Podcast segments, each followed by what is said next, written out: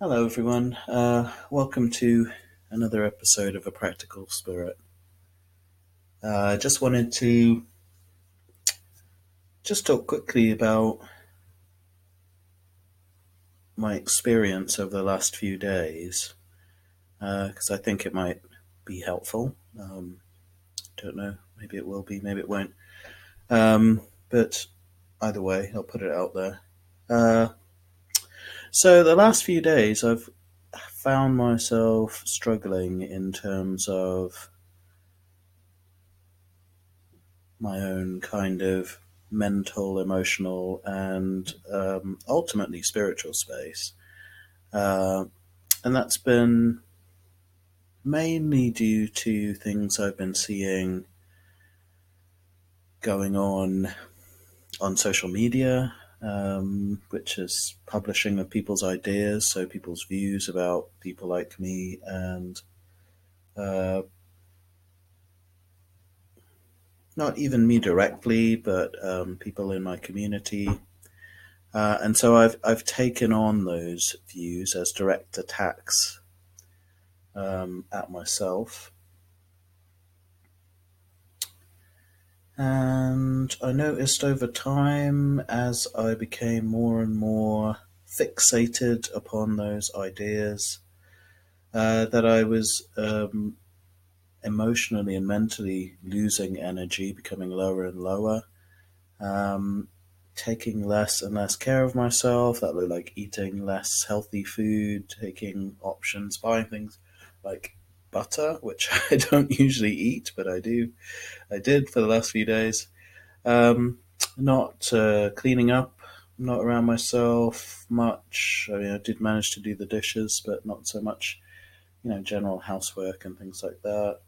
And also just not even showering. Um, it's an old old set of behaviors which I had when I was uh, at my lowest depression, um, homelessness, and addiction. So I, I am familiar with it, um, and not as uh, luckily I've pulled myself out of this hole enough times to know that uh, I don't have to stay there long, and that it is not a signal of me returning to those times, which are two of the big fears that used to hold me in uh, that behavior for longer than I needed to be. Um, so I've been really lucky uh, in a number of ways coming across teachers and methods which help me to manage this kind of spiral, which I think is a, quite a common thing for human beings. Uh, might not be, it might not be that it looks the same for you or that it happens uh, because of the same triggers, uh, for want of a better word. Um, but I think we all experience this kind of things that happen that we didn't want to happen or didn't expect to happen that have a impact on us in our physical body and our and our mind is a response to that uh, with lots of storytelling and um, beliefs and that sort of stuff. Um, and that kind of takes us lower and lower into a pit of behaviors that uh, erase us essentially from our lives, and and we become the subjects of our own neglect. And that could look different for any anyone really, depending on what it is that you need at the time and and how it is you choose to neglect yourself. Um, so as I said, luckily I've I've learned some tools that help me to manage um, these kind of situations. One of which is meditation. Uh, so instead of uh, losing my awareness and presence within myself uh, during this time, I was able to stay present and notice what it was that was going on in terms of the way I was feeling and what was happening um, instead of trying to like in a reactionary way um, compensate for that behavior by going into the extreme opposite, which is also something I think we do uh, quite commonly. I allowed myself to just stay present with what was going on. It's uncomfortable, and often um, my mind, anyway, tends to tell me I need to do something to fix it. Um, but instead of doing that, I just stayed present with what was going on. And initially, it didn't really reveal much to me. Um, it, it just kind of played itself out uh, in the sense that I bought stuff which I wouldn't usually buy for myself. Um, and uh, I mean, in terms of my addictive behaviors, food is my last. I, I, call food my last addiction, but um, in the sense that I still use it in a negative, in an unhealthy way towards myself as a way of numbing the way I feel. And so I did that for a bit, but aware that I was doing that as opposed to just doing it. Um, and so I was able to, you know, mitigate um, what would normally be a lot of uh, behavior that enforced, reinforced the negativity that I was feeling towards myself. So I bought a pack of donuts. I ate one donut. I nibbled on a second donut and didn't like them because they were stale, effectively. And then I threw out the rest of them, which is um, positive behavior for me in the sense that usually I would eat them all in order to not waste food. Um, I also bought a pack of butter. I had some butter on toast. Um, and usually I would continue to find ways to use the butter until it was gone, but instead I threw out what was left. Um, again, weight, food waste, not the best thing in the world, but also um, less damaging to me, which is an act of self care and self love. Um, I've done a bit of Tai Chi, a bit of meditation, things that to help me maintain um, some sort of stability as I've been going through this period. And um, today, I obviously am coming out the other side of that, uh, so speaking about it. And I have spoken to some people about how I'm feeling. Uh, this time, without the attachment that they do something to help me, which is sometimes something I do. Um, but this time I, I kept present and managed not to to put that demand onto other people. Just spoke truthfully about where I was without the need to have somebody help me or fix it. Um, and I was quite proud of that too. Uh, and so today I cleaned my flat, washed my dishes, threw out the rest of the butter, um, and did some tai chi. Uh, and as uh, as a, and had a shower. um, and as a result of that, I decided to burn some incense, which I do on a fairly regular basis. It's a ritual that I find uh, very supportive. Um, and I use, I make my own incense and I burn particular things for um, particular reasons. So today I burnt sage and incense, which are very purifying and clar- and uh, cleansing uh, elements, if you like. Uh, and I noticed for the first time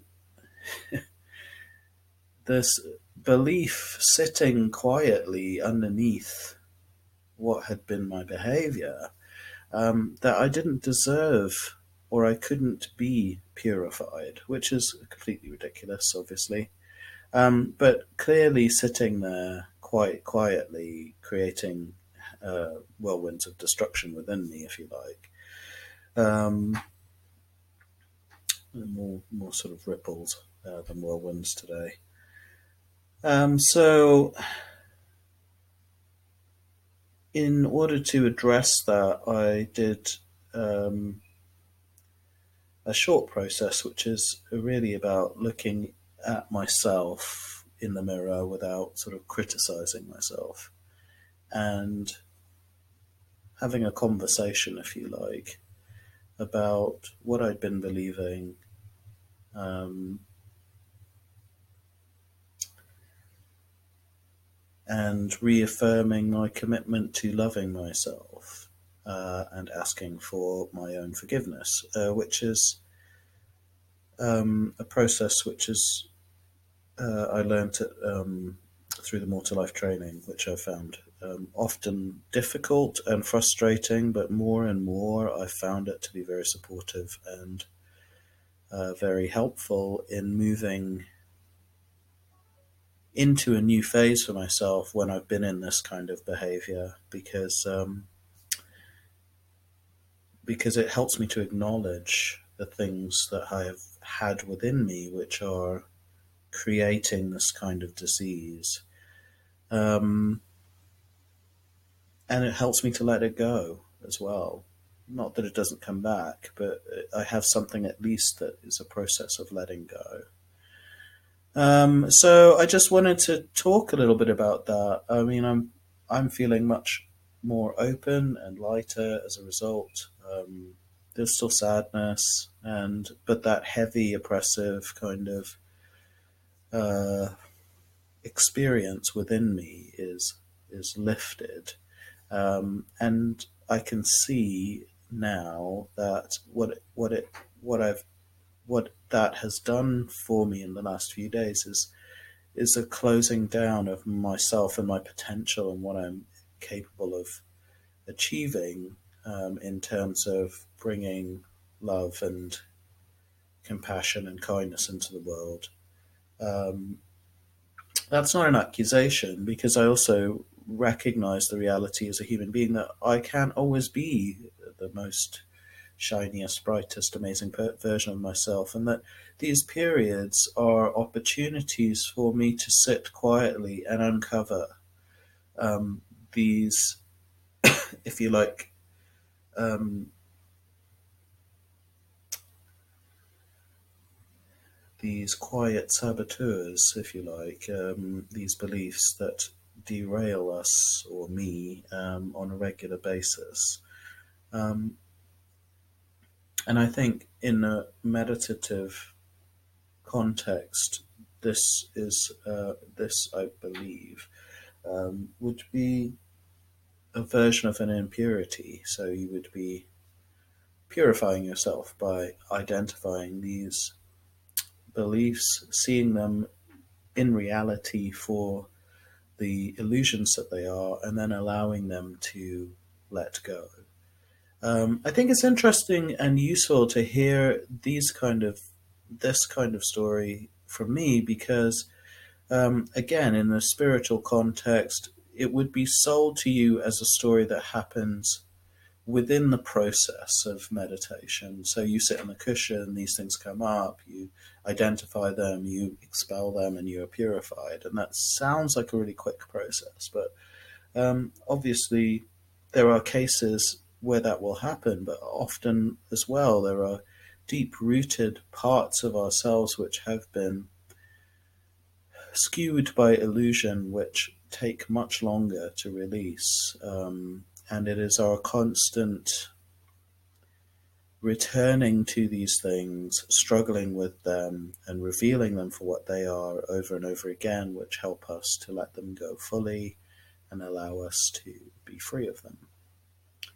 Um, and that's all also dependent upon your level of competence and your level of resilience uh, and how much you can engage with what it is that is challenging you. So, all these things to think about. Anyway, I hope that's been helpful. Um, I will hopefully be able to share more of this sort of stuff with you if you if you enjoy that. And um, yeah, until next time.